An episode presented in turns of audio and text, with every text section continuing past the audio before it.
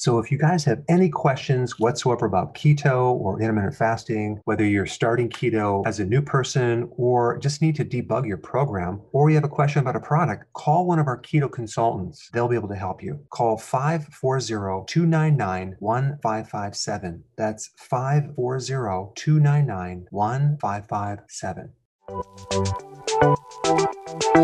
Welcome to the Dr. Berg's Healthy Keto and Intermittent Fasting Podcast, where Dr. Berg takes you on the journey for the truth about getting healthy and losing healthy weight.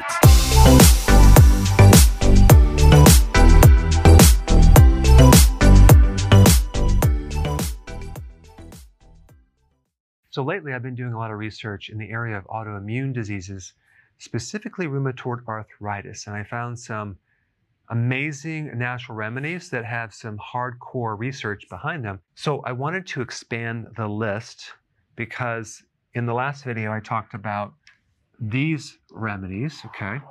Intermittent fasting, vitamin D, potassium, ozone, zinc, oregano, and doing healthy version of keto, okay? And these are really great things, but there's some additional things you may want to consider if you have rheumatoid arthritis, which is a really terrible condition, and you want to do everything you can to minimize uh, the, the pain and the swelling.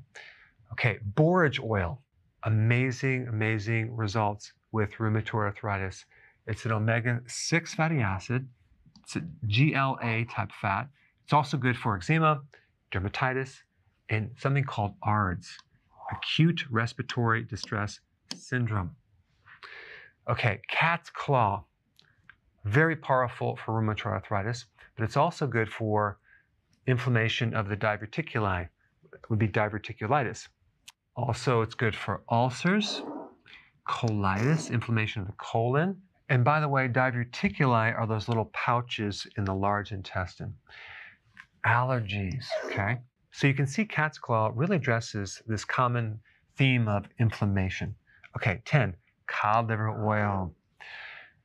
Very powerful for rheumatoid arthritis and also heart issues. And then we have hydrotherapy, which involves water therapy at different temperatures. You can do steam. There's even a cold water version hydrotherapy, but it's fantastic for rheumatoid arthritis and also COPD, chronic obstructive pulmonary disease. So you wouldn't think that it would affect the lung, but it does.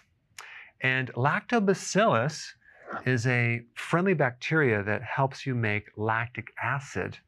So it's very good for rheumatoid arthritis, but it's also good for diarrhea, increasing the absorption of iron, decreasing colds and the flu, and constipation, and especially abdominal pain in children and, and young adults, and hay fever as well.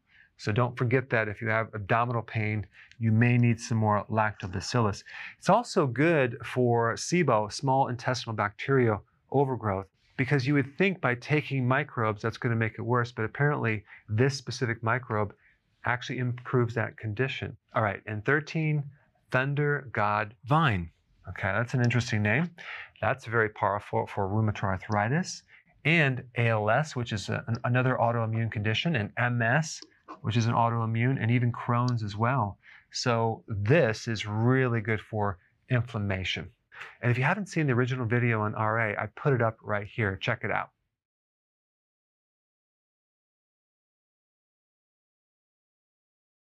Hey guys, I just want to let you know I have my new keto course just came out. It's a mini course.